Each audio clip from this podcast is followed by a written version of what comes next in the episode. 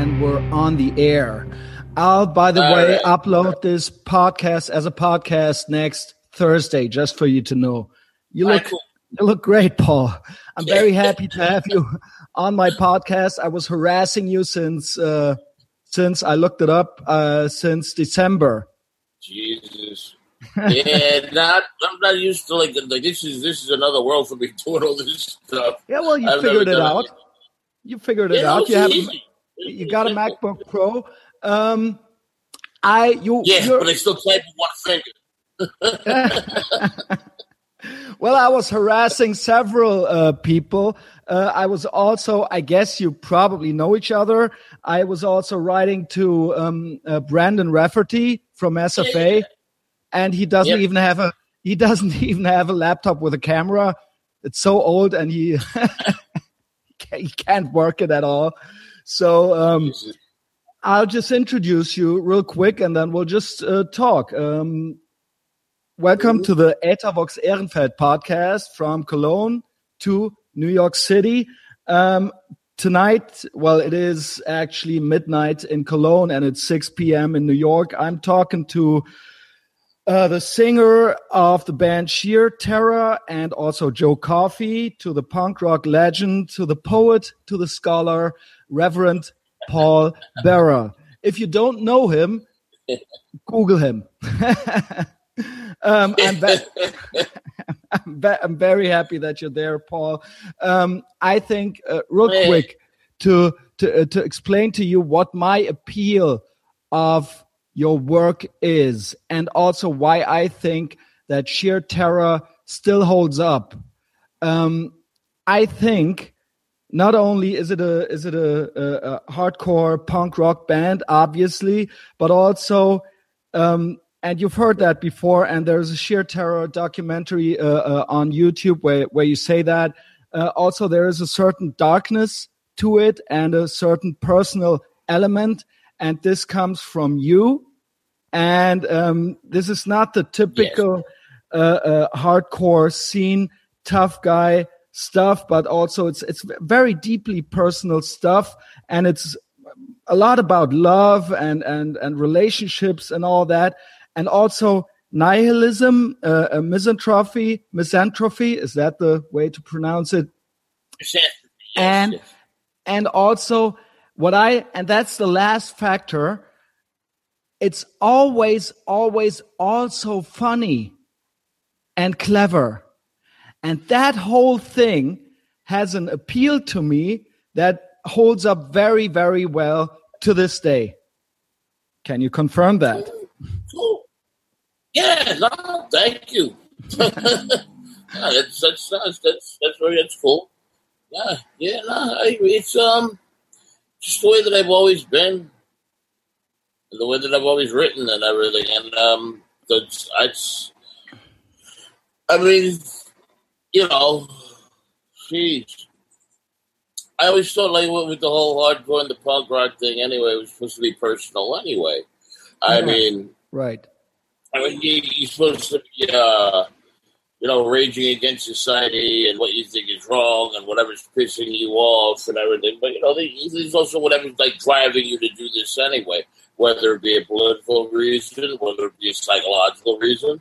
Um, some people just like to be angry, you know, and, um, or miserable or whatever, you know, and, um, it's, this music and this um, genre anyway. I always thought it was supposed to be uh, help to exercise those demons and get them out of your system and, and, and give you give you a voice, whether if anybody wanted to hear it or not. Like I never understood like the appeal of um, the whole tough guy thing. Like you know, what did that have to do with any of this? It this we were we hated bullies. You know, we fought against bullies. We had to fight bullies as kids, most a lot of us, and um, that whole tough guy thing. If anything, like like drove some of us even further away, or further, or, or, or you know, deeper into our own selves, where we had to, um, you know, or some people wouldn't have a voice, or, or they'd be too scared to speak out because of the bullies, because of the, you know, like people disagreeing with them and you know it's sad. You know, it's it's it is. I mean, you know, I got my own problems, you know, as it is mentally, and um, you know, I mean, as long as you know, as as much as um, uh, I, I I try not to let them beat me. You know, like whatever whatever problems I have in my head. I mean, I'm not a big fan of people. I'm not a big fan of like crowds or being like in the middle of a crowd. I get really unnerved about that. Well, people can relate. You know, to I like that. to have a, little, a place where I can hide. Yeah, you know, uh, but but some people love the whole crowd thing. You know what I mean? Some people love they they they you know they feel a freedom in it.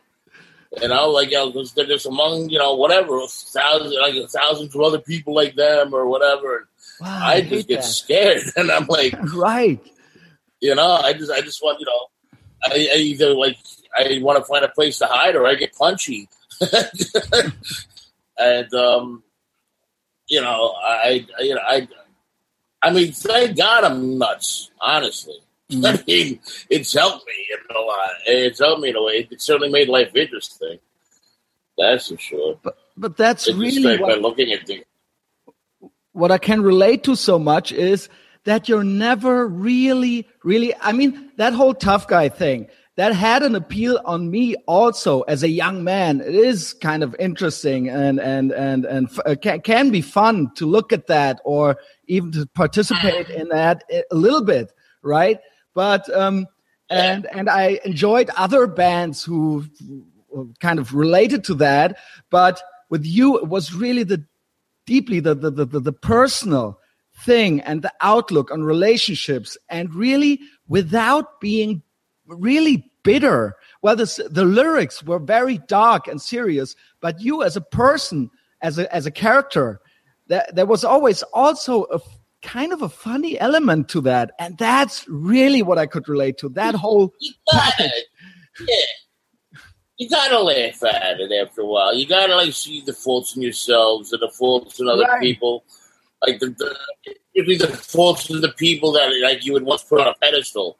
Like, oh, they're perfect, or she's beautiful, or she's this, and then after a while, you're like, oh, she was a cunt.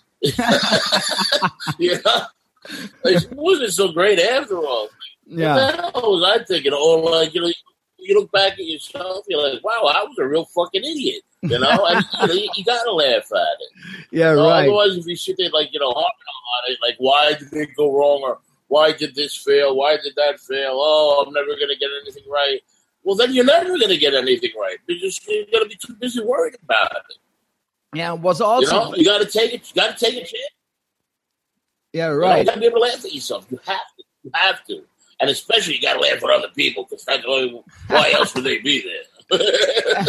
and you do that very very well i mean there's not that that much and that's that's that's why i uh, uh, lo- love to talk to you and that's why i wanted to do it because obviously i kind of am a fan and uh, not only do i enjoy the music i also always think that when you enjoy a product of an artist you always kind of get i mean it's not only the music and the tunes and the riffs that you play but also the guy behind it and the story behind it. And that's why i enjoyed so much. And when i google paul Bearer uh, uh, on youtube and then there's just a handful of clips like five videos but every video where you say something they're all funny.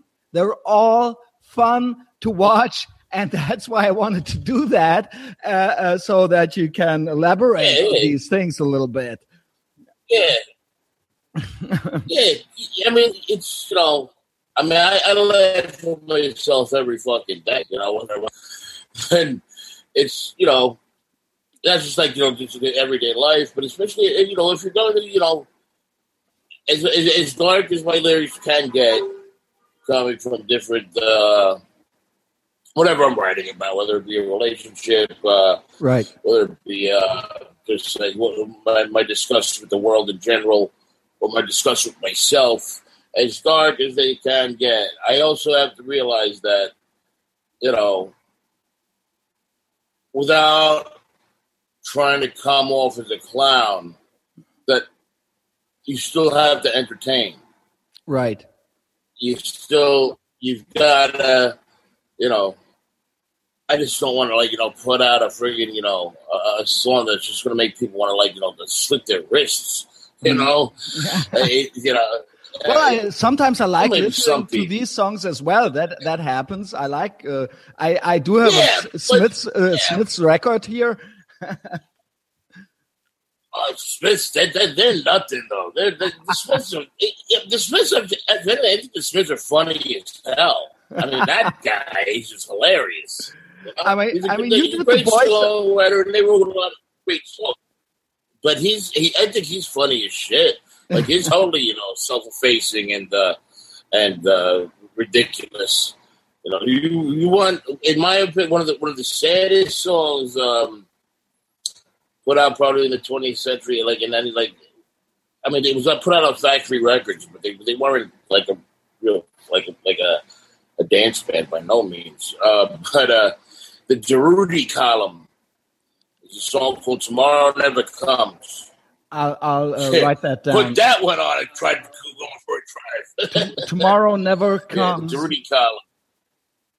Tomorrow never comes by the Durutti Column. Yeah, that's uh, I mean, I like my uh, my Chris yeah, Isaak, the. Hank Williams, or or uh, I mean, uh, there's a lot of sad song artists.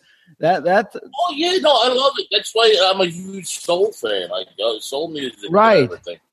Is because them are bro- just broken hearted love songs and everything, but yet you can dance to it. also You know, it's, It's, true. still It's true. Yeah, that that's it. That's the whole You know, skinhead you thing. gotta, you gotta, you gotta, you know, and you gotta be able, you gotta, you gotta, you know, you, you, you, you crying while you're dancing. Like, and I don't know, you know who said that and everything, but it, it but it, it, it, it's true. It's like, you know, it, it's, you're getting, you're getting it out of your system. You're feeling good even though you're feeling bad, And you did you the, know? I mean, you did uh, the uh, "Boys Don't Cry" cover song from um, from Robert, right? The Cure, Mm-hmm. Yeah, the the- Cure, that cover, and I mean, it was only perfect, perfect because it was a live version, and right in front of, right before you start the song, you say, "Robert Smith sucks my dick," and that makes it so perfect, right? Yeah. that, that that's that's I that's don't, even, I, don't, I don't even know why. Yeah, I don't even know why I said that. Hey, that but that's it. It's, it's funny and it's think- the, the, the, the mouth, the mouth, the mouth works before the brain does sometimes. But that's entertaining then, right? And uh, uh, one yeah, last yeah, no, yeah. one last thing I forgot. I told you everything that I like about sheer terror and your work. The last thing I should have mentioned that right away is that you're actually a good singer.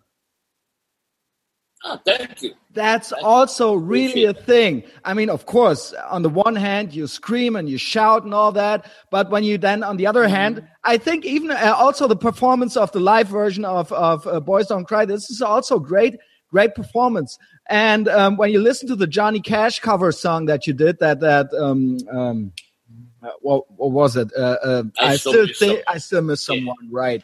Um, this is awesome, right? I mean, this is also one can see Oh, that you're you. really, really a singer. So, um, uh, take me through your day. You just got off of work. We we were writing, uh, shooting emails back and forth uh, for a couple of days now, and figured something out. You got off of work in the afternoon, but also you work at a bar. No, no, no. I got work. I got off work in the morning, uh, like four o'clock in the morning. At four in the I work at a morning. bar. So uh, yeah, four in the morning. that wasn't four p.m. two hours ago. Sometimes, no, no, four in the morning. So that's why some I'm lucky if I fall asleep at seven o'clock in the morning. You know, I wish I could just fall asleep right away, but I, I can't. I, I So couldn't that- I could never do that. I, I worked as a bouncer for three years here in the city Yeah. Uh-huh. of Cologne, and always on the weekends and when, when it was summer and it was just hot in the in the apartment, and I got I got home at eight or nine in the morning, and I could never never sleep. In, in, Yeah. instead, That's, that's been my problem. I've been doing this. I've been doing a nightclub bar security now for over twenty years. ah, okay. So my my my sleep pattern is well fucked up. yeah, right. It's it's insane. yeah, people seem to It's never, never work it out. I listened to the Howard Stern show a lot, and they Oh, started. yeah. And they at one point they started at four four a.m. or something, and he never he never adapted to that. Yeah, and he went no, to bed it's- at it's- eight, and it's uh, you're you're miserable. Yeah, exactly. It's hard, you know. It's and it's hard to get out of too. Yeah, you know? right. It's like even if like you know, uh, uh, it's just like if if I have like you know more than two days in a row off, oh my god, forget about it. I, I'm a mess because then I'm I, I I- wake up. You know, sometimes uh, you know I'll wake up at like eight o'clock in the morning for no reason. Oh, then I'll be up all friggin' day long and Yeah, then right. I'm then I, I'm maybe if I'm lucky I'll, I'll pass out around six or seven at night if I'm lucky, Mhm. and then I'll wake up at midnight. I'm wide awake again, looking for something to do, and it's it's it's it's screwed. And I hate taking pills, like Yeah, you know, try to help me sleep and everything like that. I hate doing that because then I just feel like I'm on dope all day.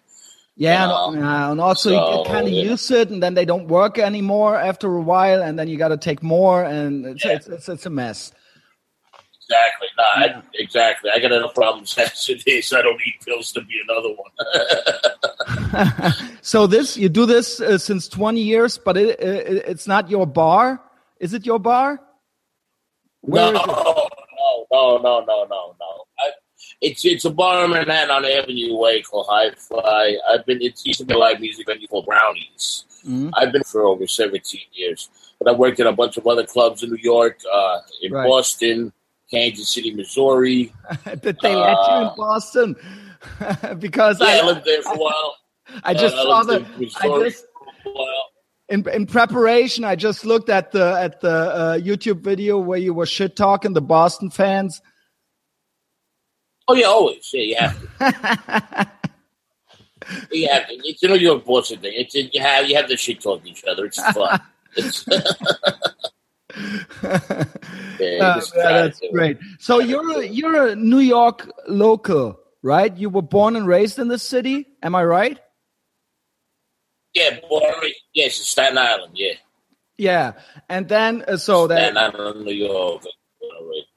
Yeah, so you grew up there. Sheer Terror started Grew in up- nine, Well, well, I moved around a little bit. I moved around. I lived in I, when I was younger. I lived in Rhode Island for a year. Right.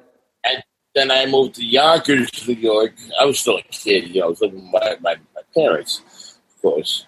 And then we lived in Yonkers, New York for about six or seven years. And that's where I got into the punk rock thing when I was living there. And Yonkers is just like a little bit north of the city. When- it's like just, when just above when the was Bronx. Uh, we moved there. Geez, I guess it had to be about 70, In the 1970s. maybe. I forget.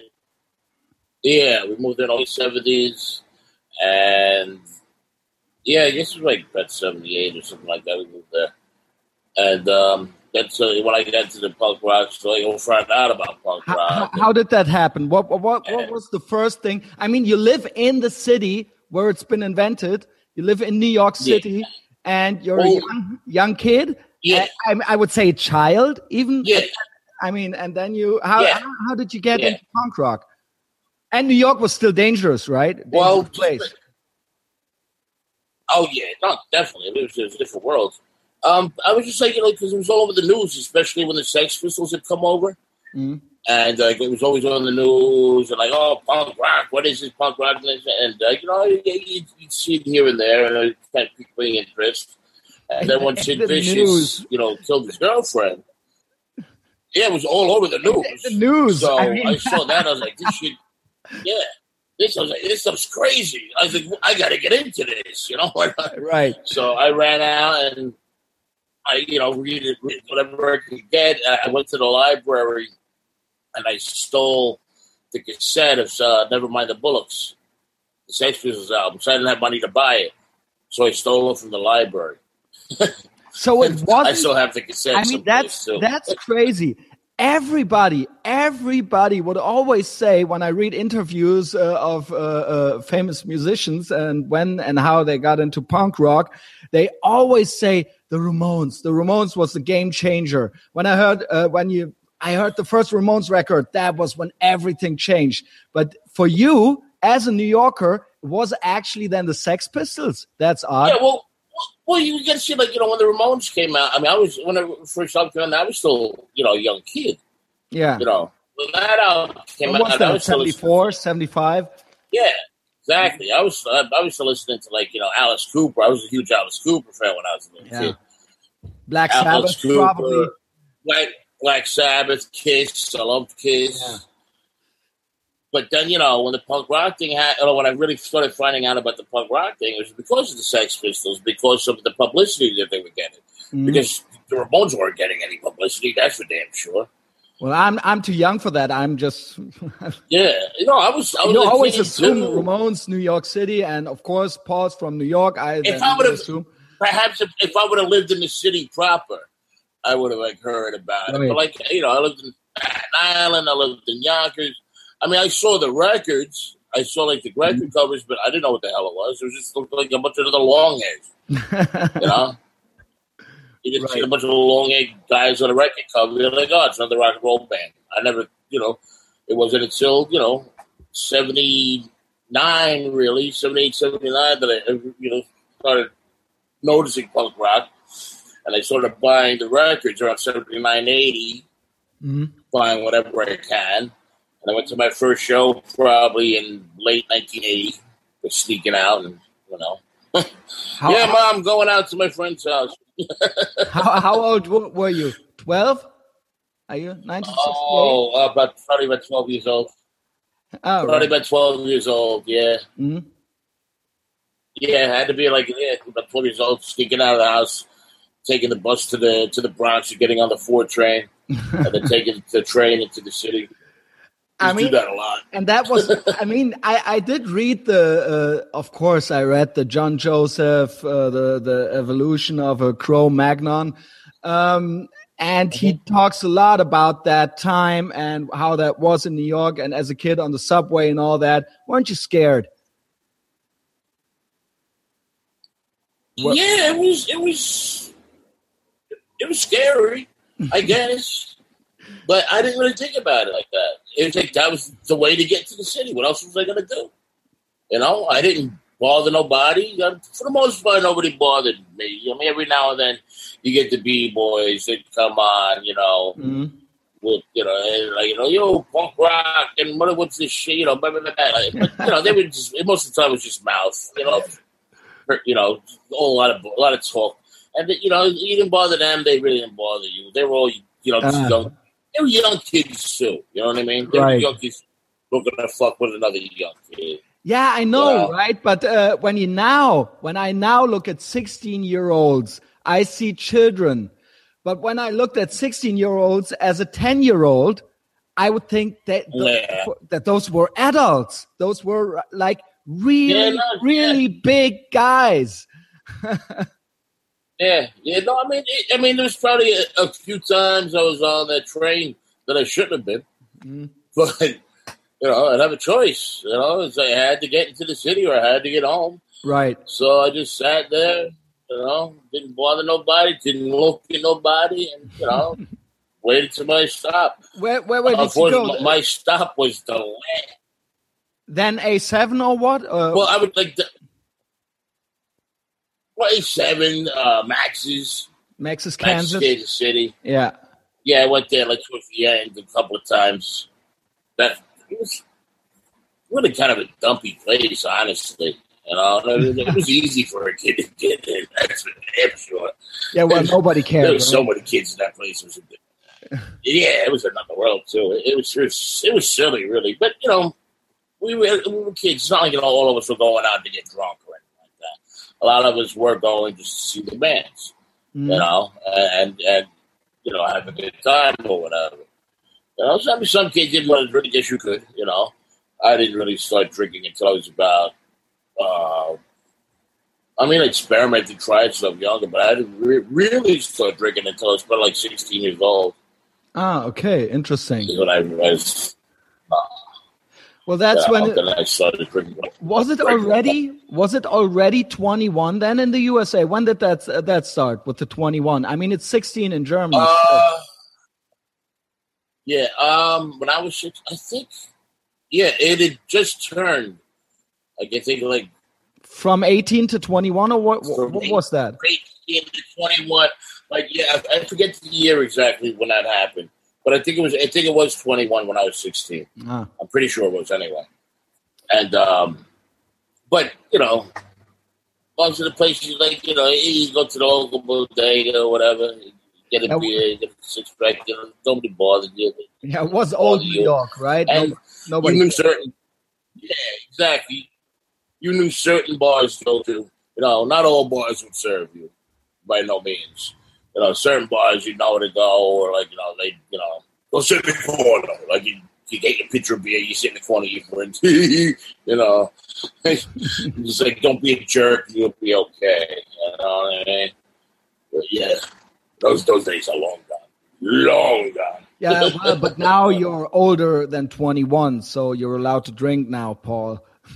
Yeah, sometimes it shouldn't be. Um, um, so, did you at that time already? Do you have some sort of training with the singing, or did you figure that all out yourself? Well, you started. You you got into I'm Sheer so- Terror at uh, 1984, right? In 1984. I, late 1984 is when Cheetos put together. My first band that I ever sang, uh, uh, the first show uh, for live was in 1982, and uh, there was a second singer. There was two singers. A band called Fathead Suburbia, and um, they were older guys. They were older guys, and I was the second singer. We had two different, two different singers. And we did two shows in 1982. That was the first time I ever performed live. But uh, not, not, never no training. I'm still trying to figure it out what I'm doing. You know, I, I still don't know really know what I'm doing. I just go by feel, you know, and I know like, all right, don't do that. That hurts your throat, or don't do that, or you know, you're stretching too much or whatever. I'm still trying to figure it out. I just go for like, well, you know, what I think feels good or, or trying to or sounds good. But I know I'm doing. I mean, clinically, I know I'm doing everything completely wrong. Well, I mean, uh, I've listened to the last record uh, a lot. By the way, is that frustrating for you with the Joe Coffey and the and the Sheer Terror thing that everybody? I mean, you you put out two records uh, with uh, Joe Coffey, and those were good records, right? I mean, uh, and then you restart uh, Sheer, Sheer Terror again, and then everybody's totally into that. and, Yeah. uh, Joe Coffey's kind of of overlooked. Yeah, well, that was you know kind of to be expected in a way. I mean, with Joe Coffey, we you know it was a, a conscious effort to do something different. I wasn't going to do another hardcore band. You know, I, I needed a break, and um, you know, to do another hardcore band would have been redundant at the time. But, I So, but I feel it is kind of a kind of a, it does make sense. It's not completely different. It's not the same, but it's more like an No, evolution. no, it's not like kind of. Yeah, I mean, we all came. Everybody in the band came from like either the hardcore or the punk. scene. Right. So you, You know, can like, you know, it- yeah, yeah. I mean, the elements were, were going to be there, but it, it just wasn't going to be a straight up hardcore band or a Mm-hmm. punk band by no means. Wanted to do something a little bit different. And you know, we're always going to alienate some people, and that's fine. Not everybody has to like it, and that's that's that's quite okay. You know, I'm- But people love with Sheer that. Terror, right? And I then, mean, but yeah, no, Terror they love it. Then when they get to the point, they're like, "What's this?" I'm like, "Well, I'm not going to do Terror Part Two. right. You know, that would just be ridiculous. This is what I'm doing. They don't have to like it, and that's fine.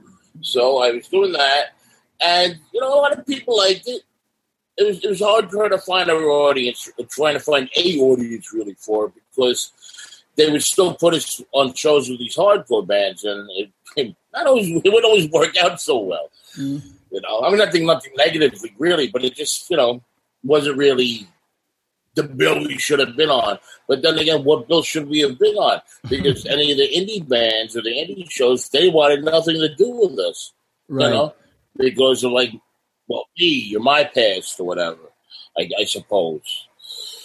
And um, so it got frustrating. It got frustrating, and I really loved the stuff that we did with the with the Joe Coffey. You know, I would have loved to have done another record Mhm. or played some more shows, but you know, So that's over. Things move on, and you know, pretty much yeah. Because all the other guys, they you know, who who got married, who moved away, you know, who's got kids. So I'm not mad at them. That's what they want to do. You know, Right. you know, good luck, God bless. You know, I always told them, I always told them, if you ever want to do another record, if you want to do something, let me know. I'm I'm good to go.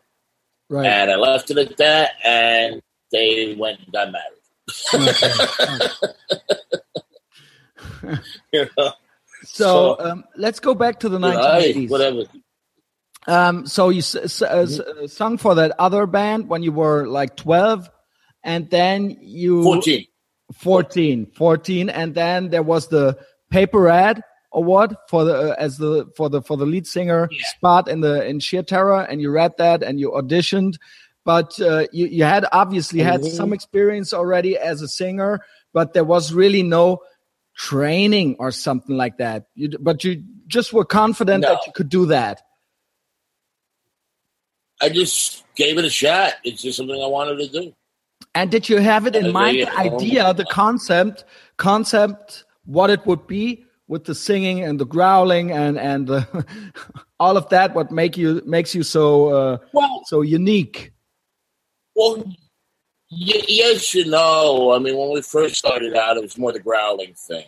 But yeah, I was always on music or Joy Division, I love, and I was always listening to stuff like that. But that didn't really come into play. The the singing, introducing the singing part, that didn't really come into play until like probably around '86, I think. It was. I Right. forget exactly. But the lyrics were already from the start a little bit darker and and uh, I always, I always wrote depressing lyrics as a kid. I Right. just, it just, very it just happened.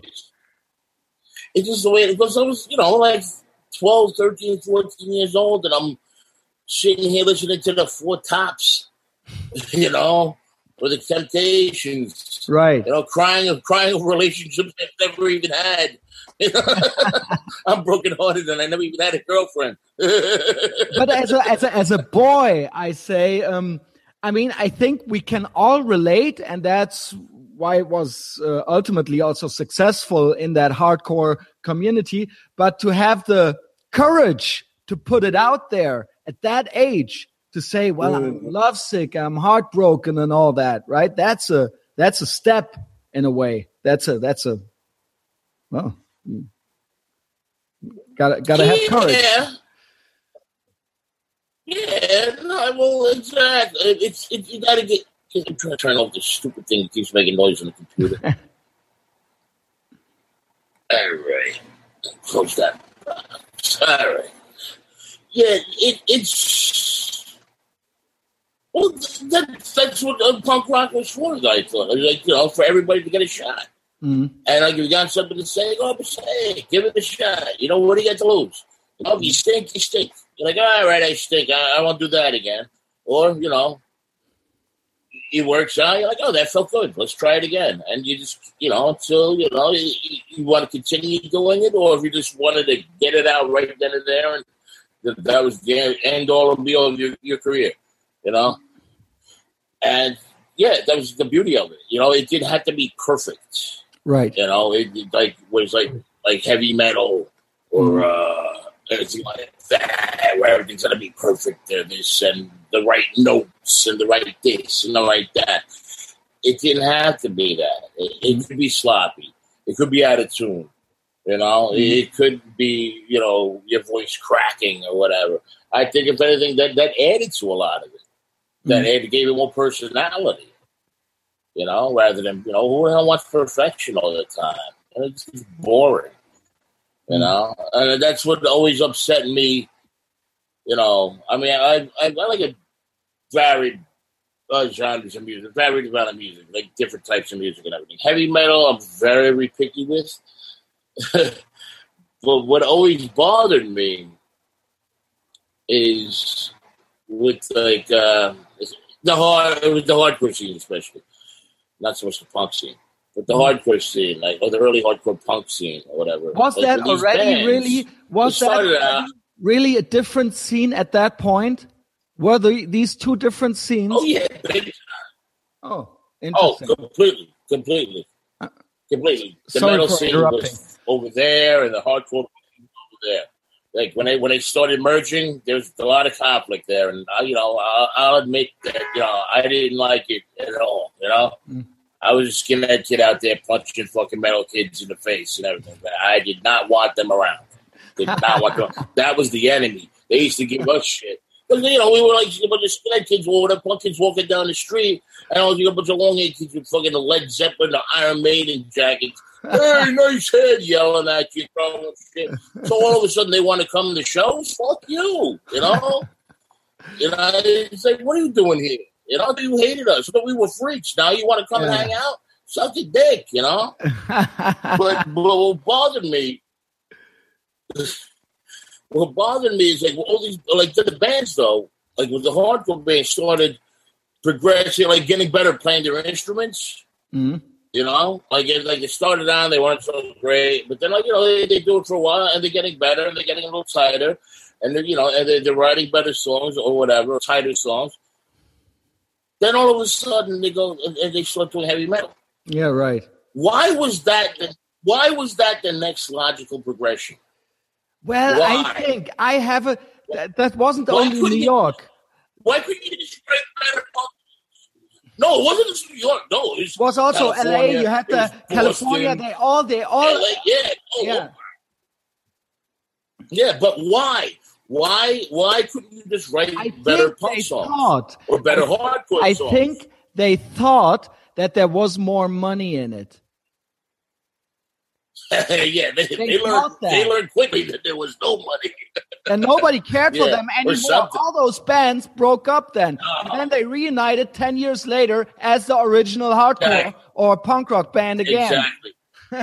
That's what they did. Exactly. Yeah. No, exactly. That's what that, that always pissed me off. It always pissed me off. You know, I was like really, you know, it's like you know, you suddenly playing up this horrible heavy metal stuff, and it's like you know why? It's like oh well, the metal kids are coming to the shows. The metal to the shows because they never heard anything like hardcore before. Yeah, They never heard any of that, anything like it. They weren't coming thinking, oh, maybe these guys can become a heavy metal band mm-hmm. eventually. Yeah. You know. And so that's why it was it was ridiculous. Like the metal kids came and they got more hard, got, got more hardcore, and then the hardcore kids got more metal. You know, like they Mhm. got they switched over.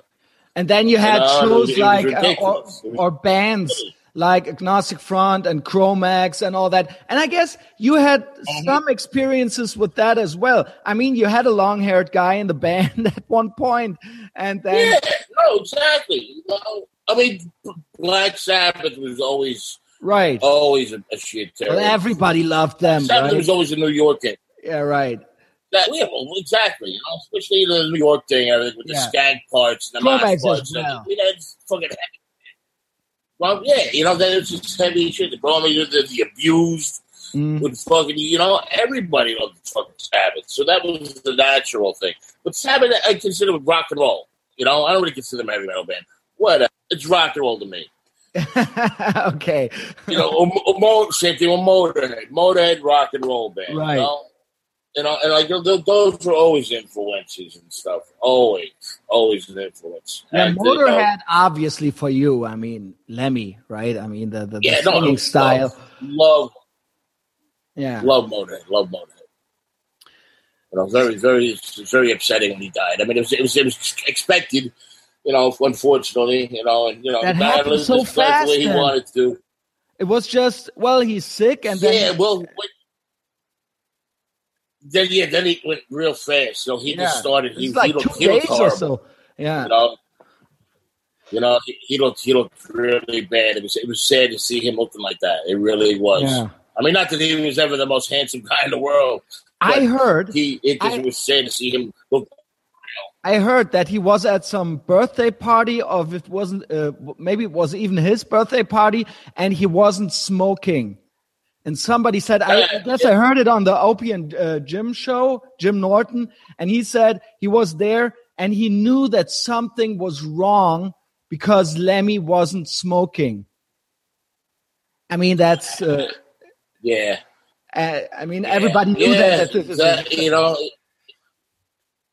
yeah, exactly. Yeah, That's you know, it's it's said. It, it really is. I mean, he, he went out the way he wanted to go. He Yeah, lived the way he wanted to go. So, all they said is that he's not here with us. It's Yeah. not said that he's gone because he's, you know, he's like, you know, you got to go, you got to go. It'll he happen. went the way he wanted to, which, you know, not not everybody can do that. You know, Right. not everybody can do that. You know, So God, God, you know, God, God bless him. Well, when you got into sheer terror, um, was that then already? Was it a Queens band, a Brooklyn band? I know a little bit about New York, but Brooklyn. um, obviously, ah, Brooklyn band. Okay, so was there? I mean, uh, Brooklyn always had some sort of a scene already back then, right? I mean, a little bit later, you got then all the bio, Oh, yeah, biohazards and all those Type O Negative uh, uh, Yeah, bands, there were there were bands from there Carnivore. were, there were bands from Brooklyn. Yeah, there were bands from Brooklyn, bands from Queens, Brooklyn. Every borough pretty much had it pretty much had bands. Not so much the Bronx. At least not that I could think of of offhand. Maybe one or two bands. But like you know, there was always every borough had their own their own uh, bands and everything like that. Like Queens had more bands than uh, most for some reason. Right. But uh, there were there were Brooklyn bands, and and, that uh, wasn't, of Sheer course, Terror came out of uh, that wasn't the Williamsburg Brooklyn that we now know as the hipster. No, Brooklyn, right? Uh, back then, back then you went back then Williamsburg. You you went there if you wanted, basically if you wanted really good cocaine.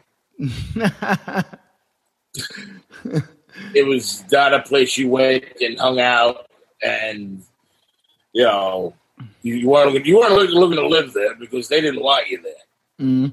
You know. Yeah, it was it was it was a kind of a, it was a pretty dangerous place. It was fucked up, but you know before the cocaine came into the city and got all stomped on in the clubs, everybody cutting it up. If you wanted better cocaine, you came to Williamsburg, and that's where you got the good coke. That's interesting. Well, you, uh, I mean, uh, were drugs a thing for you and your band? Uh, I mean, you obviously you were never a straight edge band, but you did drink and smoke and all that. Mm. But did you did you do the blow back then already? Oh yeah, oh yeah. No, every, everybody. I mean, you know, I mean, everybody. Not everybody, but like you know, it's, it's like anything else. It was You know, out, eat- your friends. Yeah, it's gonna be. Yeah, it was there. If you, it was there if you wanted it. Mm. You know, it wasn't like prevalent. Like not everybody was like you know are doing it or wanting it, but if you wanted it, it was there. Just like today, if you want it, it's Yeah, there. of course. You know, you know, but you know, it was never a problem. I mean, it's not like we were doing it all the time, and like you know, Yeah. like you know, I, I was out. It, exactly. You know, it's like I, it's like I don't drink every day. You know, Mhm. I drink when I want to drink. You know. Mm. If I want to party, if I want to, if, I want to stick hand from Bolivia up my nose, I will when I want to, not because I need to, but if I Yeah. want to. If I want to be stupid with my friends, I'm going to go be stupid with my friends. I mean, You know, it's I I bragging it's, about it, but it's whatever. Yeah, right. I think it's kind of the the strictness to to never do anything. Also, like a, like a dry alcoholic, right? I think that's unhealthier than doing the other thing because you basically, yeah, you're so um you're so helpless. When Yeah. you're, yeah, No, I, I mean, I grew up in an alcoholic family. Uh, my father was an alcoholic. My brother was. Uh, never missed a day of work. They weren't abusive or anything. They were Mm. alcoholics. Functional. So my father grew up. Yeah, you know, my father grew up in a you know in the South Bronx, Polish Mhm. family. They owned a couple of bars, working in bars as you know as a kid and a teenager, and whatnot. You know, his father died when he was young. His father died from uh, wounds that he uh, got in uh, World War Two.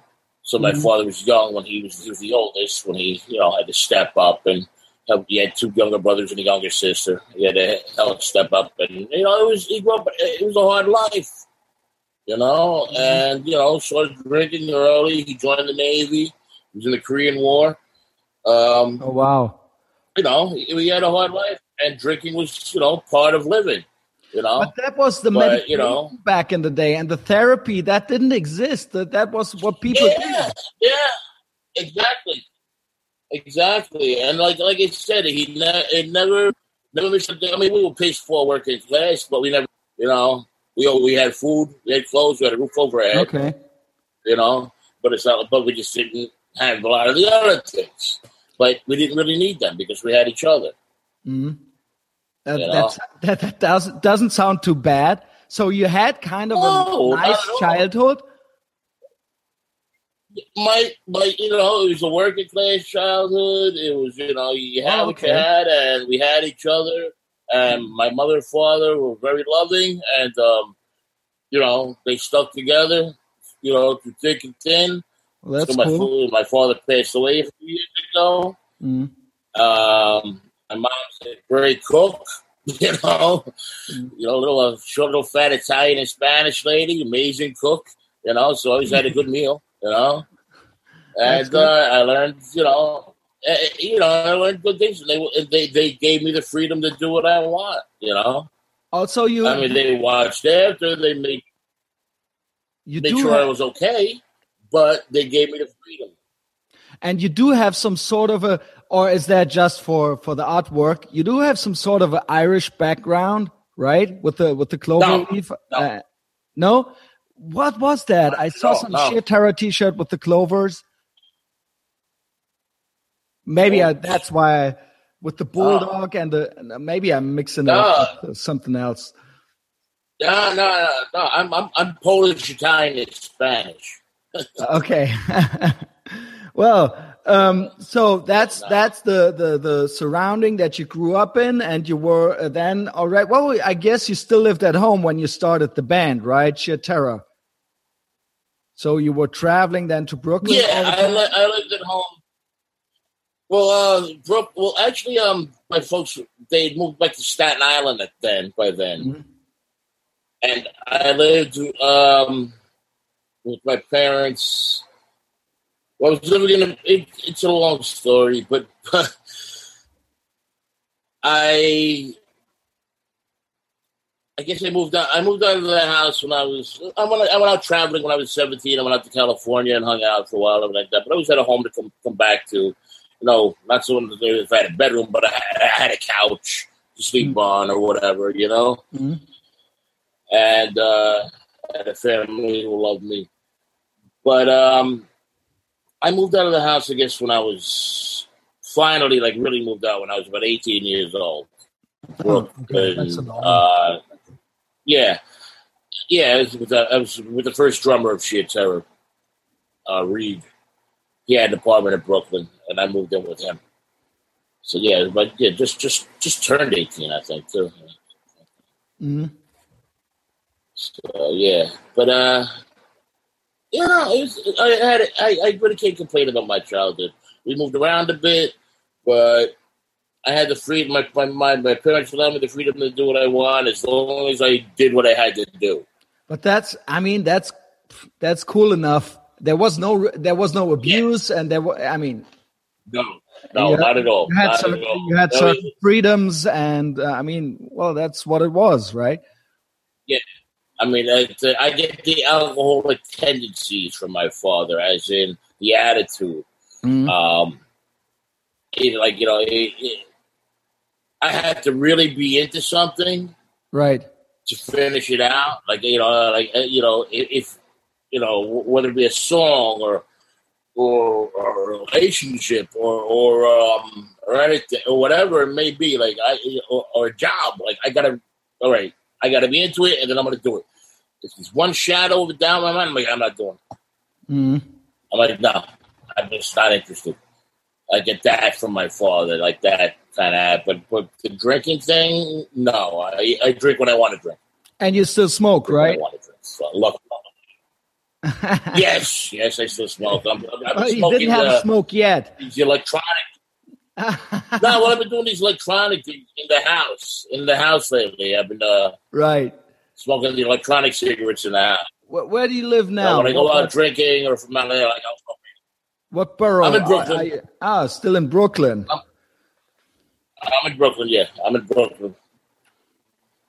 So Sheer Terror basically kind of right away had a certain following, right? Yes and no. I mean, um, You I mean, I had friends that in the scene, and so did Blake, the guitarist, because Blake, you know, he, he'd been around for years as well. So, you know, we, we had friends in the scene, and friends in bands and stuff like that. And, like, our first show was a good show to be on. It was a benefit for the Psychos record, which never came out. Mm, but, you know, we played with the Psychos and uh, Cause for Alarm, Yeah, the and it good Psychos. everybody's always crowd. talking about the psychos. Yeah. Well, I have that that new New York hardcore hardcore New York hardcore book, and you did a also some sort of a appearance uh, when they released that book, right? You were the best thing about that release, about Yeah, that, about that YouTube video there. Uh, and they talk a lot about that band in the in the in the in the in the book. This is obviously was some seminal hardcore band, but they never really put something out, right? they really, they really weren't that good, honest. Well, I They know. okay. wasn't wasn't that uh, the the agnostic front guys band? Was he in that band? Uh, Roger, well, Rod, Roger, Roger, Roger played bass with them for a while. Yeah, right? Roger played bass with them. For a while, yeah, but then uh, Billy Billy Milano played bass with them Ah, for a yeah, while right. too. That, yeah, yeah. Uh, and you were friends with them. but uh, that the was guys, the- yeah, That was the inner exactly. circle. You know, we were friends with each other. Yeah. Yeah, we were friends with each other. We were all friends with each other and everything. So everybody, like you know, looked out for each other to an extent or whatever, and everybody had a good, tried to have a good time. It was like before everybody started getting competitive. You know, in the uh, late '80s, to early '90s, or whatever. They, where everybody started watching out for themselves and looking to get signed and all that. Well, you obviously then went And now we're- And with now everybody loves each other. you obviously then went on tour with Biohazard and all that, right? That was a was a was a kind of a breakthrough moment, right? I mean, they made it big then. Yeah, well, they we never did a lot of touring. hmm We never did for to our own, you know, disadvantage. Um, and I don't really know why we never did. But not A lot of know, I lineup always ready. I guess, right?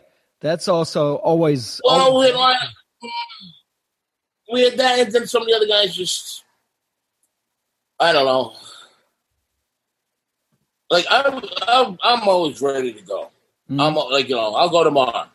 Mhm. Go tomorrow, all right. I'll call up, tell my job, all right, get my, my shift's filled in. I'm leaving. I'm back next month. And blah, blah, blah, have everything set up and everything like that. I, I'm ready to go always. Mhm. The other guys in the band, they no, were never really like that. They, you know, had to make sure well, what money are we making? Mhm. Uh, what are we getting back? Uh, got to make sure rent's paid or this. It, it was like some of these guys are still living at their parents' house, mind you. When, when I, I was when I was paying rent at my own apartment or whatever, and these guys living at their parents' house, wondering about what money we making and stuff. They wanted to be comfortable. They didn't really want to eat shit, you know, which I, which is understandable. But you know, you got to get out there. You got to eat shit before you can fucking you know eat steak. You know, I mean, they should these have. guys just never really wanted to do it. They should have all They read wanted the, it. that read the book "Get in the Van," uh, that Black Flag uh, tour diary. A book from Henry Rollins. I mean, you can say about the guy whatever, whatever you want. You can think about the guy whatever you want. But that book, that that those tour diaries, they are essentially it, right? That's what you go through. Yeah. No, they no, they no, they worked their asses off. They worked their asses off without a fucking doubt. A lot of these bands did. You know, we didn't for some because these other guys in the fucking band, like they wanted immediate gratification. You know, like you know, they want you know when we finally did hit the road, and you know, and was complaining. I'm like, well, what did you expect? You know, it's like you know mm. we're doing what we, we're supposed to be, what we should have. By the time we hit the road and started like doing touring, we were doing what we should have done about five years previous. Mm-hmm. You know, if we would have done what we were doing then like five years earlier, we would have been a little bit better off. A little bit. Mm-hmm. But these guys never wanted to do it, and they, they, they wanted to be comfortable, and they wanted this, and they wanted that, and then finally, when they got their finally they got their fucking wish, and they got signed to MCA, and the record were on the road, and then you know they realized, you know, oh, well, where's the tour bus or where's this, and you know, it didn't work out. Like they expected, boom, all of a sudden we were going to have better things. Mm-hmm and it didn't happen, so that's why they left. And I was like, you know what, fuck you guys then.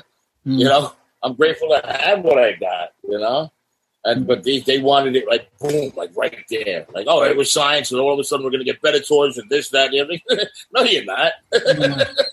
you're gonna get fucked, is what you're gonna get.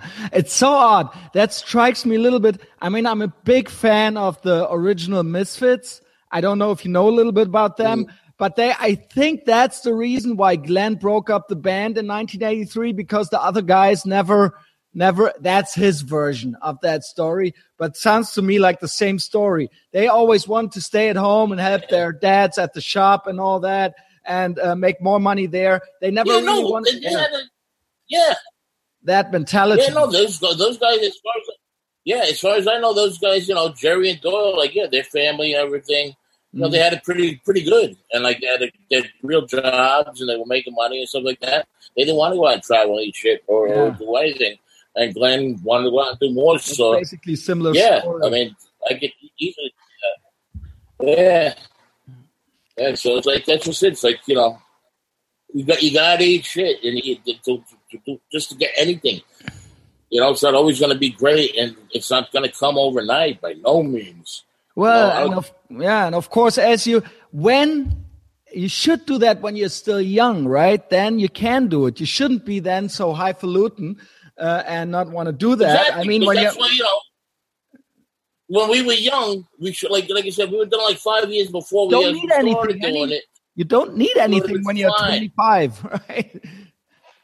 You know, all these guys forget it, but you know, then they, they you know, who's getting married, who's moving in with the girlfriend, who's doing that, and then like, oh, well, I gotta make money. And I'm like, well, what the, you know, what the fuck? You know, you want to be in a band at nine, right? You know, I'm not asking you to marry me. I'm not asking you to run away and join the circus. You want to be in a fucking band. You want to go out and play some fucking music.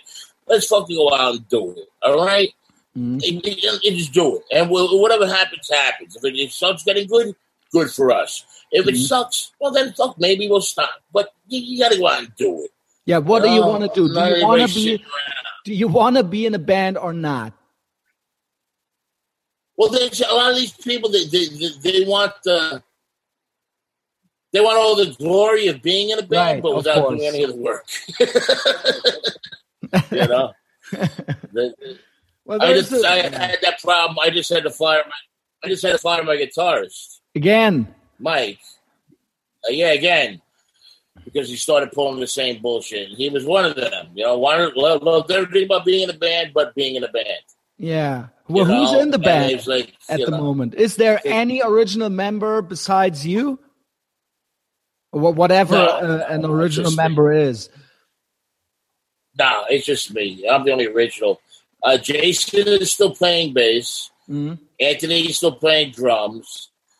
Uh, for the next couple of shows, we're gonna have uh, Gary Bennett playing guitar, who was in the band, you know, previous. Right. And um, he never rec- never recorded with us, but like you know, he wrote some songs with us, and he played uh, towards the end of Sheer Terror, uh, the original onset, and he's filled in. He, he, Gary will always be a member of Sheer Terror. He's like my little brother, right? You know.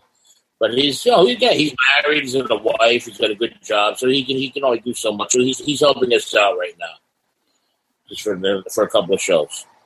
So back then, but uh, yeah, Mike had, had to let go. He just kept being a jerk, and he was like, you know, like you, you know, I'm book, I'm booking shows, and I'm telling him, and, and, and he's acting like, you know, I'm telling him, about, you know, we got shows, but he's acting like I'm asking him to help me move. You Yeah. know, that sucks. he's an asshole. You know, So you want to go away for the weekend, make a couple of hundred bucks. I had to because he, well, he he wanted to he wanted to um uh, resign amicably, Mhm. but as soon as he said that, I was like, oh, somebody go fuck himself. Is they oh resign amicably? Oh, so you want to finish out these next string of shows so you can make some money and then say goodbye? I was like, no, fuck you, you're out. I already got Gary playing the shows. I'm not putting a dime in your fucking pocket. Oh my god. Uh, I mean that yeah. sucks, right? I mean, uh, you basically you are dealing with friends also, right? And then it's always that, and then you, I Well, guess, you well, delete yourself, well, delete each other on Facebook or what? You know, it's like one one would think you're supposed to be friends, supposed to be brothers doing this thing, and it's like he he he, he this is the second time he's pulled this shit. Mm. I, I couldn't do it no more. I was like, this you can't treat your friends like that. You can't do that. You know, fuck you. Not that I, I ever asked him for anything, you know, that he couldn't do. Like I I set up all the shows, I book the things, I take care of everything, so all they have to do is show up and play. Mm. You know?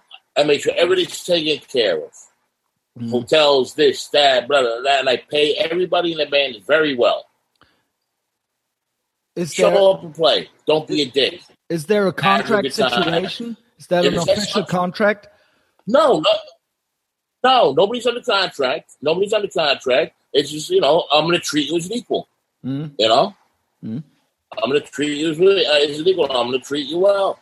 But once you start acting like an asshole, say, fuck you. What do you want from me? You know, I'm doing everything I can to make sure we can do this and have a good time and walk away with a couple of bucks in our pocket. What Mhm. more do you want? You know? It's like, if, if that's too much to ask, if going away with your friends for a weekend and having a good time and making money and, and, and making money at the same time, if that's too much to ask, fuck you. you Um, know? I mean, yeah. It's just ridiculous.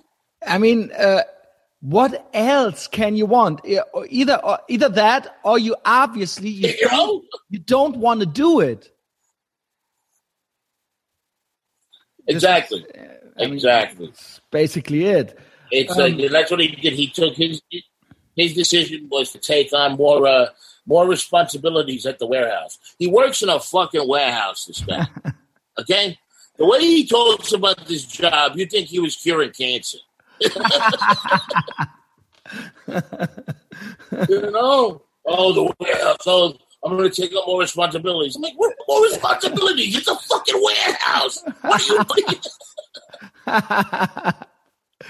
Uh, Unbelievable. so you obviously, I mean, I got the record, and I'm, I don't know what what what's happening every week, but you're obviously you, you're playing shows, you're writing new stuff. Did you write some new songs? You just said that. we're trying with, with Trivial now. We were, and then Mike's gone. So now we, we got a couple of songs that we kind of screwed around with, but we are we are uh, writing. We are in the process of writing right now. I think it's So I really in- have uh, to do another writing. really Yeah. interesting because um, everything, every record sounds like a sheer terror record. Although there have been many lineup changes, and also obviously right now you just told me that uh, you're the only original member, but it still sounds like sheer terror. But it's a, it is not only the voice; it is a very guitar riff oriented band. How is the process there? How do you do that? Do they come up with That's- ideas and you just That's uh. Hard. That's that's the biggest problem. It's like having it sound like a sheer terror record, but not sound like every other terror record. right? You know, it's it's not. to have, you know, have, it's, it's definitely a terror record, but it's not the same record over and over again. Yeah, right. Some bands do. I never wanted to. I never wanted to do that. That's it. That's it's it's difficult. It's not easy. I mean, you know, these guys are writing because then they'll come up with something, and then you know, um, like no, They're like what do you mean no? I'm like I'm not feeling it. Well, what do you mean not feeling it? I'm not feeling it. What's wrong with it? Well, there's nothing really wrong with it. It's not feeling it. Well, that doesn't make any sense. Well, I'm not feeling it. It's like, yeah, it's awesome So, that it's there's a lot of like that. that. It's still like that. There's, oh, yeah, there's a lot of that. Well, what do you? Well, what's like wrong with it? Nothing. So why can't we work it? 'Cause I don't like it. What do you mean you don't like it? I like it. Why not? It's always, always, always. And then the lyric thing, it's you know, I go drive myself crazy with that because it takes me forever. You know, I can't just write. brrr. I mean, sometimes if, if I'm lucky, things will pour at me, and I'll get I'll get shit done. If I'm lucky, doesn't happen a lot Mm. and then I start overthinking things, you know, and I'm right because I want it to be good, and I and I and I, and I start overthinking and throwing away stuff, and then I have I have a lot of shit written that I've never touched. Not all of it's good, mind you. I, I don't even know, but it's written. It's it's in books. It's been there for years. I've never touched it. Never. I never go back and use any of that stuff Why when I have a you? new song You should do a book, because I think it's cheating. it's, it's stupid but put it I out. in- mental problems. Put That's it out why. in another form. I bet. I bet people would buy it. People would be interested, Maybe. and people do I- care. I'd have to. I'd have to go through. I'd have to go through it because, like I said, I'm sure a lot of it isn't good. You know, and a lot of it I can't even fucking read. But that's It's why, just because you're hard. drunken nights in those books. You're hard on yourself. People probably perceive it in a different Oh, yeah. way than you are. Yeah, no, I'm, I'm I'm ridiculously hard on myself. Ridiculously hard on myself. But I wish I could just write simple, like you know. I, I wish, I, like I always call, like you know, whatever Jamie from Hatebreed. yeah. You know, I mean, he, he's a friend, but fuck him. Uh, long story. Uh, but I, I, I wish, I wish I could write like cheerleader lyrics like that. no, that's what makes you so unique. No, and shitter, and It that's would be, why I. but it would be so easy. But that's why I know, I but it would be easier on me. Yeah, that's really the reason. It'd That's be what. easier on me if I could write But that's if every difference. if every line if every line if every line could just be like the Yeah. back of some kid's t-shirt, it would be so easy for me. yeah, agnostic front. It's the same thing, right? It's always the. It's very generic. I Uh, and I mean, uh, and nothing against you know, them. I mean, the- I know what you mean. I, I, I, it drives me crazy when I see. I thi- but I uh, think when I- when I my, read it- my pu- when I read a title like "Standing Up for Falling Down," that's already for me a little poem, right? And that's I can relate to that, and that's really. And I'm. I'm, I'm I'm I'm I'll be forty next year, and I'm still and this is still a thing I can relate to, right? And when I look at the Hatebreed or agnostic mm-hmm. front, that has that that does nothing for me. I mean, really, I, I don't want to shit talk. Also, you know, it no, no, no, no, I understand, but but they, yeah, it's like they gotta. I don't know what their influences are like anymore or whatever. But it's like, you it's know, cool. like They're making a living and all that, right? I mean, uh, I just personally, You know, good for I- them. Good for them. I can I can Yeah. relate to to to a line up. like standing up for falling down, right? That's the title of the last Yeah, record. but I, I, I stole that. Yeah, I, I, I stole I stole that from Sam and Dave. Who's Sam and Dave? I'm I'm a little bit slow right now. Sam and Dave. So Soul Man. all the okay. Stax. Oh right. Hmm? They have a song. Well, there's a song called uh, "I I Can't Stand Up for Falling Down." Right. he shouldn't have told me that. Yeah, so the song, the original song. Yeah, that's I steal all the time.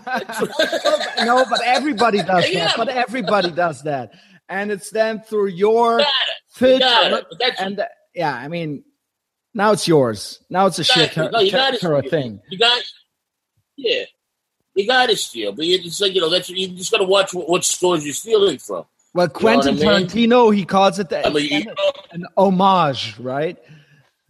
That's what it is. Oh yeah, but but it's all no, but it's, it's stealing. But like, but you, you don't you don't walk into a McDonald's thinking they're going to steal a, a filet mignon.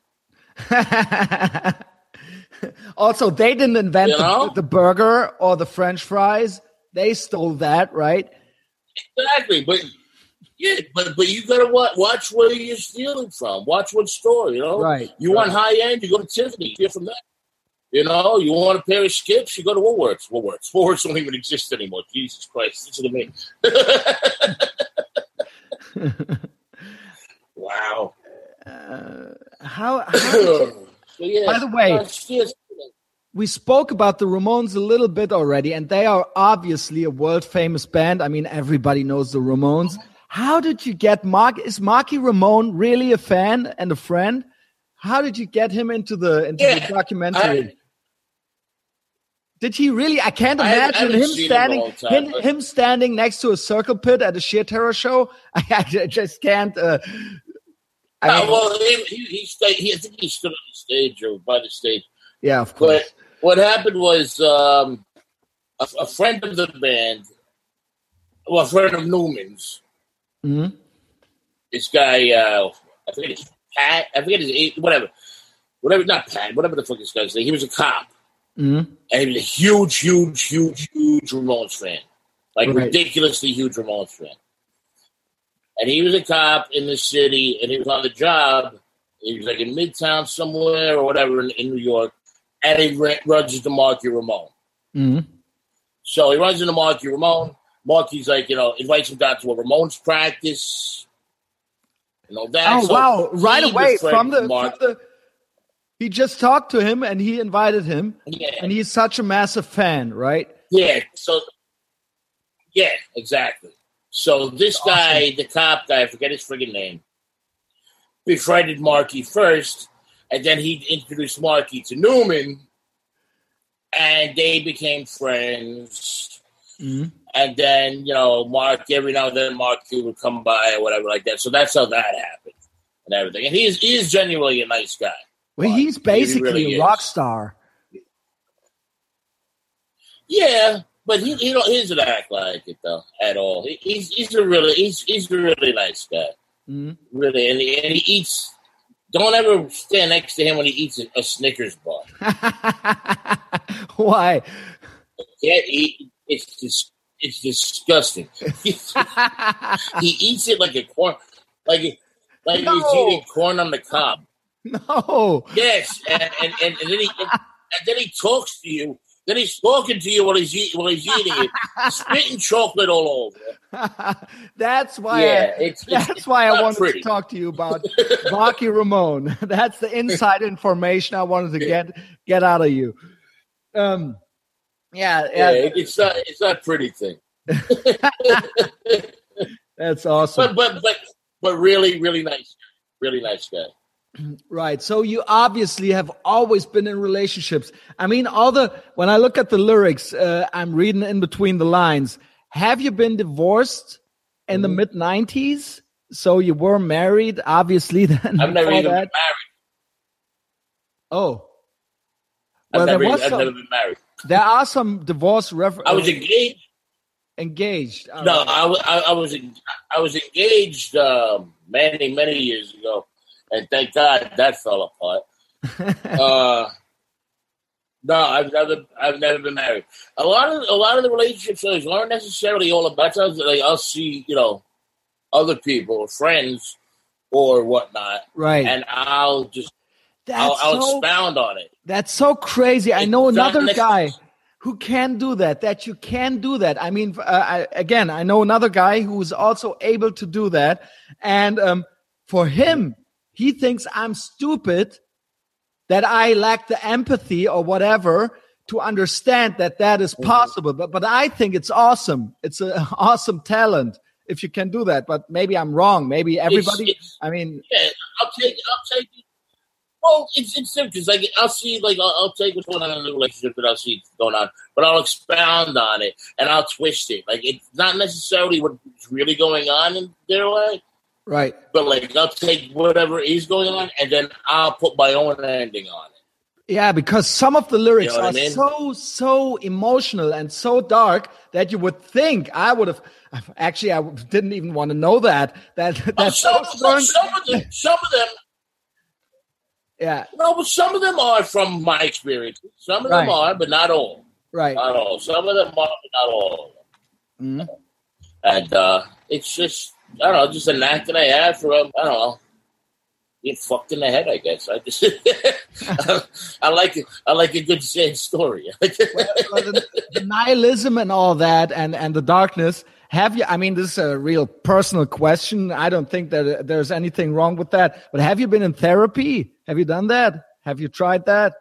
I mean, I guess. Yes, I did, I, did, I did it once. How how did that work out? I did it once because I tried it as well. It was. It was I mean, it was kind of nice, but it, it was. It was. Yeah, it was okay. Um, I only did it for a little while. Yeah, and I went uh, they had this in St. Vincent's Hospital in the city. It was a sliding scale, so you only paid like I think it was like forty dollars a visit or something. Yeah, well, but still, so it wasn't expensive. Yeah, but but uh, what was his name? His name is Paul as well. Paul J- uh, Paul Jacoby was his how, name. How old were he you? He was. Uh, this was only about uh, six years ago, maybe. Oh, that's recent. A little more than six years ago. Hmm? Maybe about six years ago. Maybe a little bit. Maybe a little bit longer. I forget exactly. Uh, no, a little, a little bit more than six years ago. Anyway, and I went, and uh, the therapist said Paul Jacoby was his name, and um, he was a nice guy. But what I liked about him, he had a stutter. He had a speech impediment. But I like, and I told him finally on our on our last session, on our last session, on the last him, one, because he was moving on. yeah, I told him I was like, you know, I always liked about you. He's I was in place, and I said, hey, he just with listen or whatever. But then we told, and I said, but what I told what I like about you is that you have a speech impediment, you have a stutter, and mm-hmm. he stopped, and I was like, but yet you took on the responsibility of, you know, your job where you have to communicate with people. Mm-hmm. And I was like, I like that. Mm-hmm. You know, that showed strength. That I thought And he stopped for a second. He was like, "What are you talking about?" Like, Thank you. He's like, "No one's ever." You know, he's, he's like, "We don't. No one's ever said that to me before." I was like, "No." I was like, "That's what I liked about you." But he did know that he had so, that. You know, it helped a little bit.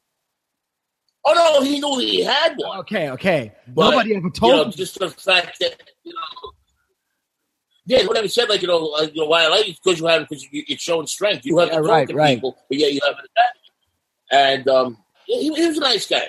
He was a nice guy, and it helped a little bit. It was nice to talk to somebody who you know I didn't know, and it wasn't being judgmental or anything like that. Mm. It, it, helped a little bit. You know, I was going through a, a rough patch for a minute there, so at least I know that that avenue is open if Mm. if I ever decide I want to try it again. Mm. So you know, because for years I was like, never, I'll never do that, never, Mm. never, never, never, never. Why? Then finally, I was like, I don't know. What were you afraid of? Lazy, Uh, I don't know. Well, just but everybody you know. does it. It's really everybody. the same reason. It's the same reason. The same reason why I never There's why I never eat sushi. stigma, stigma with that. Yeah, but it's the same reason why I never ate sushi until six Ah, right. years ago. Okay. Did you like it? You know? I was like, I'm not eating. I'm not eating that raw fish. I eating it. And I finally tried it. I fucking love it. All those wasted years. I was like, all these. Exactly. Exactly. Oh well, that's interesting. yeah, no. So I know that that that avenue. But the, one the, another funny story uh, uh, going before when I was looking uh, uh, into therapy, like you know, and I, I called up this number. I Mhm. forget what it was, and like you know, and they they they they, they help you find you know whatever you can work with on, on your pay scale or whatever, blah blah blah. And I called this one place, and they give you like a preliminary interview over the phone, ask you a couple of questions or whatever like that. And um, one of the questions was, uh, like, have you ever, uh, yeah, we you have suicidal thoughts? Have you ever had suicidal thoughts? I was like, well, yeah, sure, of course. and they're like, oh, they're like, well, we can't really accept you into the program here. I'm like, why not? And what it is is because of insurance purposes. What does that mean? A lot of guys were getting sued. They were getting, they was getting people going into therapy And if it wasn't working out, they they they they, they, they, they kill themselves while they're in therapy. Their families were suing the therapists or Oh, suing wow. these programs. Yeah, so they went for insurance for, but the way that the woman told me over the phone, she was like, "Oh yeah, no, we can't." You know that. So it's like, wait a minute. So, and I started laughing. I was like, "So basically, you tell me that I'm too nuts for you?"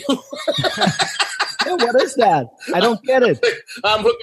I'm like, I, just started laughing. I was like, I was like, so you telling me I'm too crazy? I'm looking for help. You're saying, hell no, you're too crazy.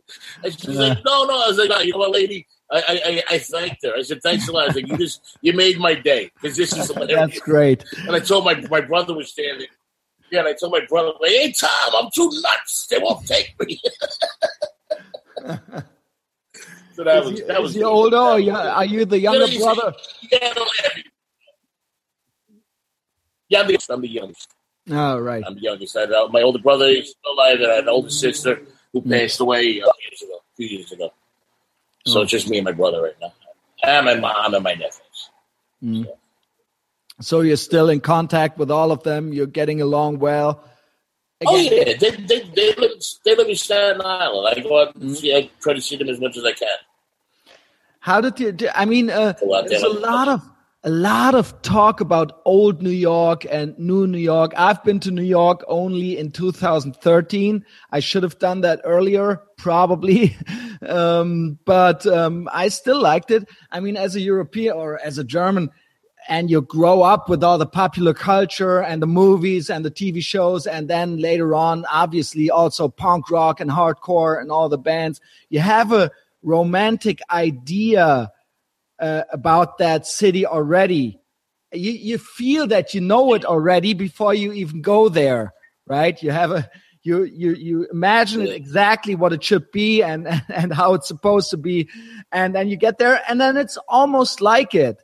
Um, obviously, 2013 wasn't really dangerous then. There was no there was Yeah. not that that that I mean that that element of of, of uh, grit and um, Yeah. uh, there were no basically. I mean, I lived on the Lower East Side at at East Houston, and this is really uh, Mhm. right, right next to ABC, uh, the the Alphabet City. Um, and I was yeah. walking around there during the night, and it was really nobody was bothering me. I was a little dis- disappointed. yeah, no, it's another world. but do you, Well, you see, like, like you were saying, um, like you said, like with the the, the romantic notions of the York, Yeah. right? It's like, and it's it's the same for us as New Yorkers. Mm, Like what we love about this city, and what we loved about the city, and, whether it be like certain neighborhoods, certain uh, bars or clubs or shops or parks, they're all being taken away from us now. mm. yeah, right. And you know, I couldn't. I I you, know, uh, uh, there was New York, no. real New. Yorkers, not just the. No, it's like the, it's um, real New Yorkers, like people born and raised here or who spent like at least more than twenty years here or whatever. We get our hearts broken every day. Is is that so? You know? Yeah, because just things are just going too fast. There's so many empty storefronts now because these asshole greedy fucking landlords. Mm. They would have a guy in there who'd been there for like 20, 30, 40 years. Mm. Then finally they can get rid of them. They're like, oh, I can get three times the rent. I kick this poor guy out. But the thing is, nobody's taking that space because nobody can afford it. It's You know? crazy. I mean, not all the nobody can afford it, and if they can't afford it, they can afford it for like one month, and then they're gone because they want like some of these places what thirty thousand dollars a month rent. for what? For for what kind of a what? What are we talking about? How how big of a place? Uh, It really, you know, it depends. It could be a nice size space, or it could be like a small space. It depends on the neighborhood. But it's like, who can afford that? that? is crazy. What are you selling to make that rent? You, but that's I mean, why it, that's New York. It's going to become a ghost town. Yeah, but then eventually the rents have to go down then because nobody's renting anymore. Right? One would hope. I mean, this is one would hope so. This has to end at one point. It's it's. They, they, they, I hope I hope it does. It's going to become a ghost town because they have all these gigantic new buildings that they keep building, these gigantic monstrosities of glass and steel, and some of them are only at like forty percent occupancy because nobody can afford to live there. But it's not going to be a, a city full of rich people. It's not going to be a rich ghetto. Rich people want exclusivity. They don't want to live on top of each other. Yeah, right. You know, like in a ghetto. And that's what, but that's what these assholes are building. Yeah. And that's what it's becoming.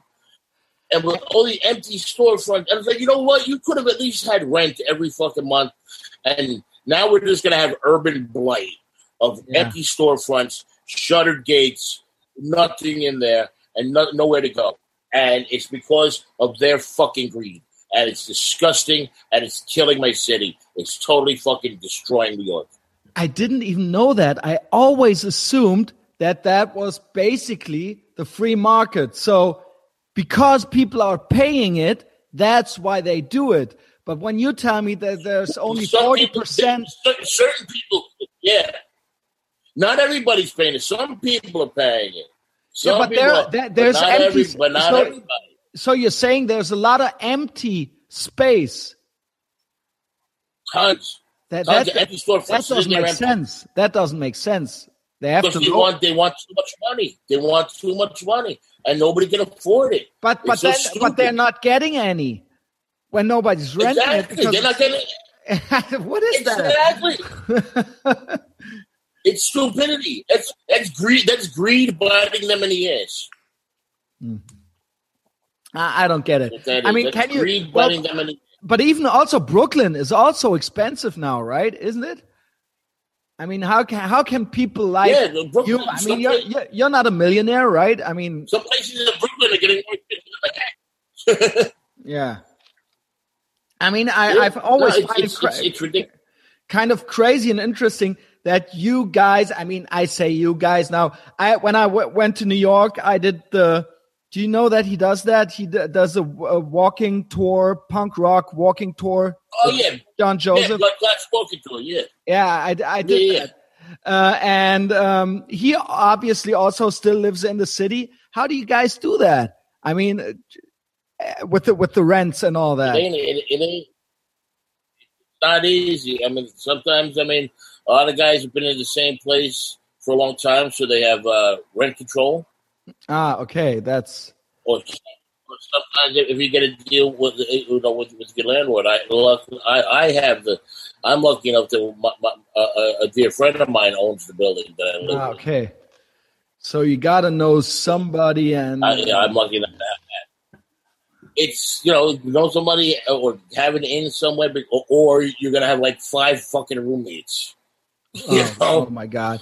I mean, like, that's okay. That? I guess that's okay when you're 25, but when you're 45, you kind of. Uh, want it to yeah. be a little bit. I mean, just it's, it's we're not talking about a palace or something, but uh, just a little bit of intimacy, right? Uh-huh. yeah. yeah, a shoebox would be nice. uh-huh. Yeah, yeah. I mean, uh, eventually, that's that. That's got to change, I guess. I mean, uh, at one point, I hope it does. I really do. Mm because it's it's it's really it's sad. Yeah, it really is sad, and you know, it's like all these jergos that you got walking around the city now, like whether they be students or well, I don't even know what these people are. They they can't all be students. They, I, I don't know what they are. I mean, yeah, they come into the bars and with their of entitlement and their attitudes, yeah. and you know, they don't. That's why they're you know there's no real like the club scene that we had or whatever. Like yeah, right. GBs. Right. Yeah, they seven you had Steve, you had dance Danceteria. But the thing is, we were tribes back then. Mm-hmm. Like you had your own tribe, you had your own people that you hung out with, and where you met and where you went. And sometimes the tribes would converge, and you all have a good time. the warriors. These people don't. Yeah, these people don't want that. These people, these people aren't a part of any tribe. These people are just assholes looking for a cheap bar with stupid shit so they can like make a bunch of noise and a big mess. There, you know, they're not looking for anything more than that. But there was really nothing. I, I when I was there, I enjoyed it uh, during the daytime, and there was one or two occasions where I thought, ah, why not? I, will go to a bar and I have a couple of drinks. But there was really no place. I went to Manito- Manitoba's because I looked it up, but then everything else, there was really no um, scene or concert venue or or a punk rock bar where you could meet people. Uh, I did the walking tour, that John Joseph walking tour. He showed showed obviously showed us all the old spots and all the uh, old places, but there was really besides well i went to all the museums during the day i went to the empire state building and all that i saw i walked uh, through all of manhattan yeah. but uh, at, at night yeah, there was really yeah. nothing that you could do i mean i guess you probably have friends and you know where you can get a drink and hang out with some people but when you just visit the but, city but and you know nobody there's really no, nothing no, it's, uh, Exactly. No, because it's not like it was like you know where there was like a certain area or a certain spot or a certain bar, or a certain club. Yeah, where you know you meet the people. Because like yeah. Exactly. I mean that sometimes happens here and there on a weekend if there's a show going on, right, or something like that. But not like it used to be. Because well, one, we're all older now. Yeah, of course. A lot of us, and we're not you know, streets. well, like I'm older you know, like we used to be. And also, there's like you know, there, there's no, there, there was really no generation to take our place. Mm-hmm. The generation that took our place were club kids. Right. Went to the whole rave scene and the disco shit and all that. Mm-hmm. You know? Whereas we, you know, we're into live bands, live music, right. forming bands, playing shows, yeah, having our club, creating, bars, creating, and you know, putting out records, creating stuff. Yeah, right. But the generation after us, were just they were just there for the party, consuming, right? Exactly. They were just there for the party, and not really to leave anything lasting or create something. Yeah. Well, that's the appeal to so, punk yeah. rock, I guess. That that that you. Well, yeah, but the thing is, but the, the, the punk rock the, the, punk rock needs a place to go. Mm. You yeah, know, that's the sad thing. You know, it, it does need a place to go. It needs, you know, a, a bar or needs a club. You know, but it, right now, I mean, it's just venues mm. that will have shows sometimes. What is there still? You know, I mean, there's not. No, there are there are venues. There definitely are venues that have like, shows. Like the Irving Plaza. What, what is it called? Uh, Irvine Irving that's, Plaza. Yes, that's too big. Irving, yeah, that's yeah. too big of a venue. But there's other smaller places that will have. They still have shows here and there. Thank God. But there's no one focal place where you know bands can go and hang out or mm. or whatever. Right. You know what I Not mean? Or, or it's like you know, like that or something like that. Like you know, you can go there, you you'll get see somebody, or you'll know somebody there, or or whatnot. Like that, that's gone. That's mm. gone. Not like you know, you see each other here and there. Like you said, if there's a show going on, if there's something special going on that night or that weekend. And everybody gets together, and it's a big love scene. Oh, and you know, I'll see you later. yeah, right. yeah, okay. I mean, I, I, guess those are the signs of the time. I mean, um, yeah. Yeah. I mean, I, I guess there's both of those factors. Once New York has changed, but also we got older. This, it's it's both. Yeah. It's it's both. Yeah. Yeah, definitely. Definitely. Definitely, without a doubt. without a doubt. You know, the, the city's changing, uh, the world's changing, and we're getting older, and you know, you don't want to be the embittered old bastard, like looking down at the young kids, like you little scumbags ain't doing nothing. Yeah, but that- sometimes, you know, that was always exactly. yeah right Uh, it's so easy to get that to, to be that guy all of a sudden but that's and uh, to, It, it is It's very easy. to, to, to kind of bring it home These kids make it easier. these kids today um Sure. yeah of They course do. They make it easy to be like that. But everybody everybody got kind of older. There are a lot of old older elderly guys at the shows and at the concerts. I see the videos. I see the i Yeah. i i occasionally go to shows here in cologne also. And it is it's it's it's yeah it's it's strange. It's sometimes odd. A little bit odd. Yeah. I mean, it this used to be a Yeah. teenage angst youth thing. I'm not saying it's bad, but do you know what I mean? It is. It's Yeah, it was a youth culture. Totally. yeah. It's Like it- the oldest guys were like maybe twenties. yeah, yeah, and that was You know? always also an appeal to me when I got a when I got a. A, new record and I looked at the back and I saw all the young kids there my age and I was one of the, and I this was one of the main appeals that it was such a young teenage angst thing right and and, Yeah. and not a uh, I mean I don't know not that it was not Black Sabbath or Iron Maiden older guys already right No, exactly. Um, exactly. that that was kids and now No, you know, you but now, now, but now, that's unfortunately, now you'll, you'll see that you'll see these kids. You're like, oh, this is gonna be horrible.